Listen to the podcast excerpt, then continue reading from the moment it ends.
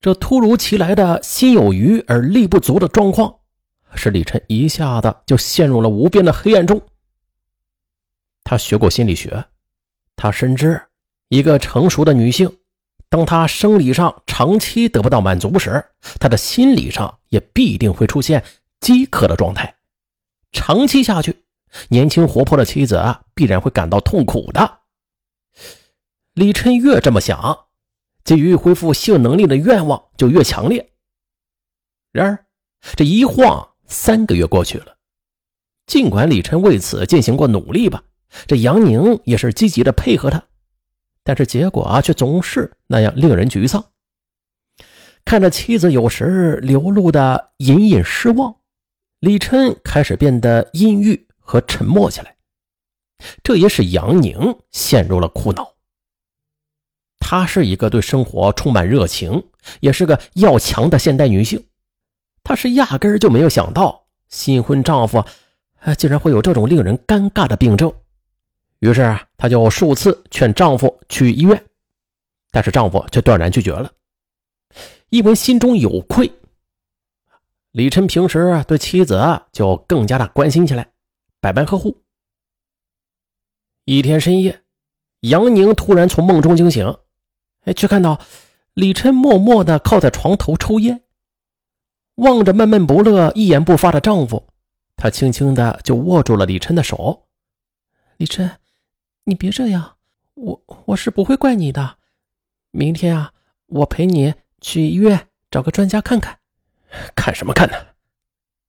李琛则粗暴地甩开了杨宁的手。这根本就不是什么病，这是心理上的障碍罢了，我自己完全可以克服的。你总让我去医院，难道你要让全校都知道吗？你给我一点自尊好不好？李琛愤愤然的说完，杨宁惊呆了，她实在是不明白丈夫为什么会如此忌讳去医院呢？其实他哪里知道啊？那一句“我不怪你”，正说中了李琛的心事儿转眼几个月过去了，二零零六年的年底，一件喜事从天而降，和杨宁同一教研室，也是学校科研骨干的张教授，与出版社签了一个年底出书的合同。因为时间紧张，他便特意请杨宁做他的合作者兼助手。这出版社啊，会把杨宁的名字排在他后边。杨宁听后心里激动极了，他知道张教授一向对他友善，说是合作，其实也是想提携他。而且这对于他自己来说吧，也是个难得的机会，和名家合作著书啊，这对于将来评定职称以及资格认定，那都是极为关键的。然而。杨宁，他怎么也没有想到，当他兴冲冲的把这个好消息告诉李琛时，他却没有半点喜色。半晌，他才阴沉着脸说：“不行，我不同意。我看他肯定是对你不怀好意，更何况你们一旦合作的话，就要在一起工作几个月呢。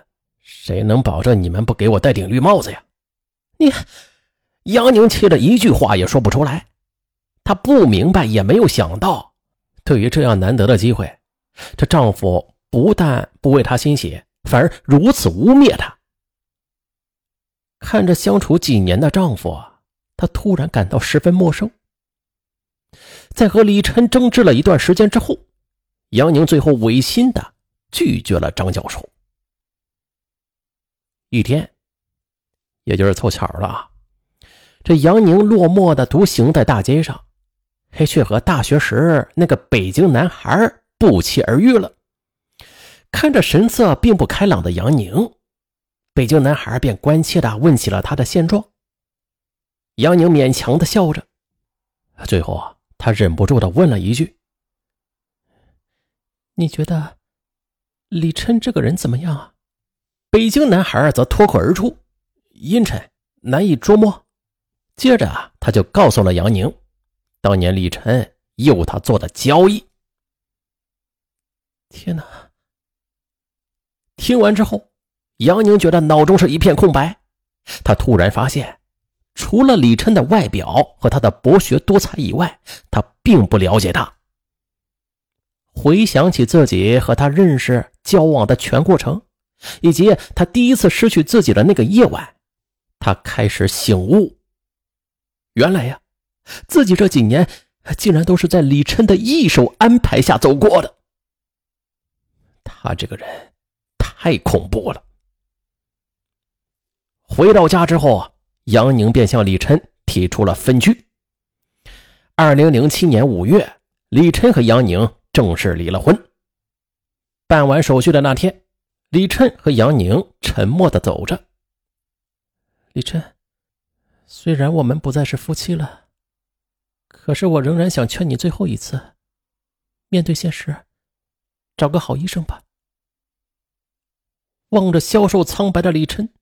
杨宁真诚的跟他说：“李琛则怔怔的看着杨宁，没有回答。阿宁，这世界上没有人比我更爱你。我相信你还会回到我身边的。”两人分手之际，李琛突然的说了一句让杨宁诧异的话。离婚后的杨宁啊，憔悴不堪。在这不到一年的时间里，他忍受了李晨无数次的暴骂与责难，也压抑了自己的一切。如今，他长长的舒了一口气，准备开始新的生活了。然而，他做梦也没有想到，离婚的风波和灾难竟然接踵而至。离婚之后。杨宁搬到了教师单身宿舍，和李琛也尽量的做好友好相处。然而令他苦恼不堪的是，李琛却经常带着玫瑰花和礼物不期而至。尽管他一再的下逐客令吧，但李琛却总是赖到很晚才走。不久啊，学校就传出了风言风语，有些同事也开始对他侧目而视。心灰意冷之际，杨宁开始托朋友办理出国手续。二零零二年九月，杨宁在朋友的介绍下认识了社科院的郑某，两人在交往了一段时间之后，感情也在日渐加深着。也就在他们准备商谈来年秋季结婚时，郑某却突然失踪了。无论杨宁怎么联系他，他都不回复。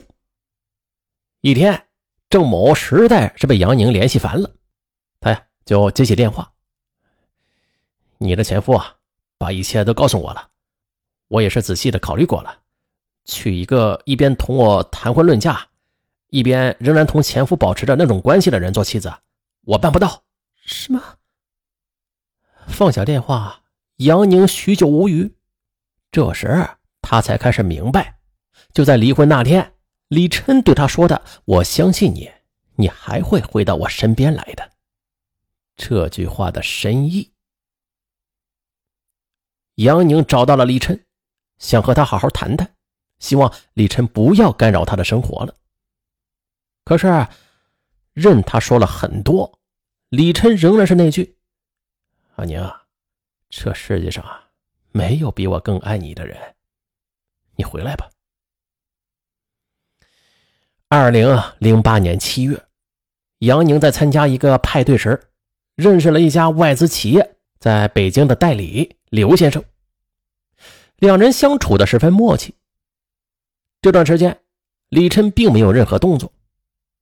一次，杨宁和刘先生在学院门口偶然碰到了李琛，他还向他们很有礼貌的点了点头。杨宁那长期悬吊的心，终于是缓缓的放了下来。他也是从内心感激李晨，从此放过了他。可是，二零零七年的年底，一天深夜，刘先生突然联系他，说要立即和他谈谈。可一见面，刘先生就劈头问杨宁：“阿宁，我们相处的时间虽然不长吧？”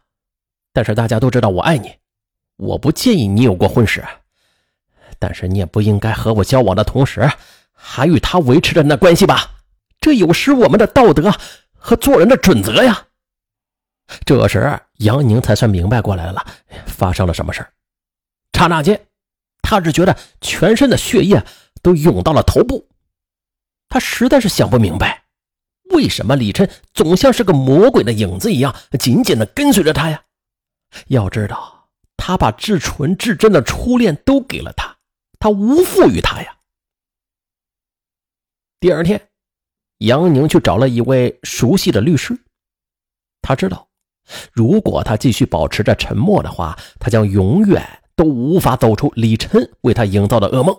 他觉得李琛应该为自己这种不负责任的行为付出应有的代价。消息传来，李琛惊呆了，他没有想到杨宁最后非但没有回心转意，反而向法律求助。对法律并不陌生的李琛知道。如果杨宁求助法律，他不但得不到杨宁，甚至会失去现在的一切。这就意味着，杨宁对李琛永远是一个梦。李琛经历了几天彻底的失望、悲哀与害怕，心里升起了无限的留恋和莫名的愤怒。阿宁。我真的爱你，我不能失去你呀！一个他认为完善的结局吞噬了他。这天晚上，李琛照例拿着一束鲜艳的玫瑰花来到了杨宁的宿舍，又开始了令人烦人的那种熟悉的述说。突然，他跪倒在地上：“阿宁，我们复婚吧。”我不能没有你，但是杨宁却没有正眼看他。李琛，我们没有什么可以说的了，曾经的那段感情，我们也早就结束了。我请你出去。镇定之中还有冷漠。李琛听后缓缓的站了起来，眼里布满了血丝，嘴里吐出了几个字儿。你好无情啊！他说完，便从衣袋里掏出早就准备好的匕首，疯狂的向着杨宁就扑了过去。杨宁吓呆了，一动不动，血亮的匕首就刺中了他，他瘫在了地板上。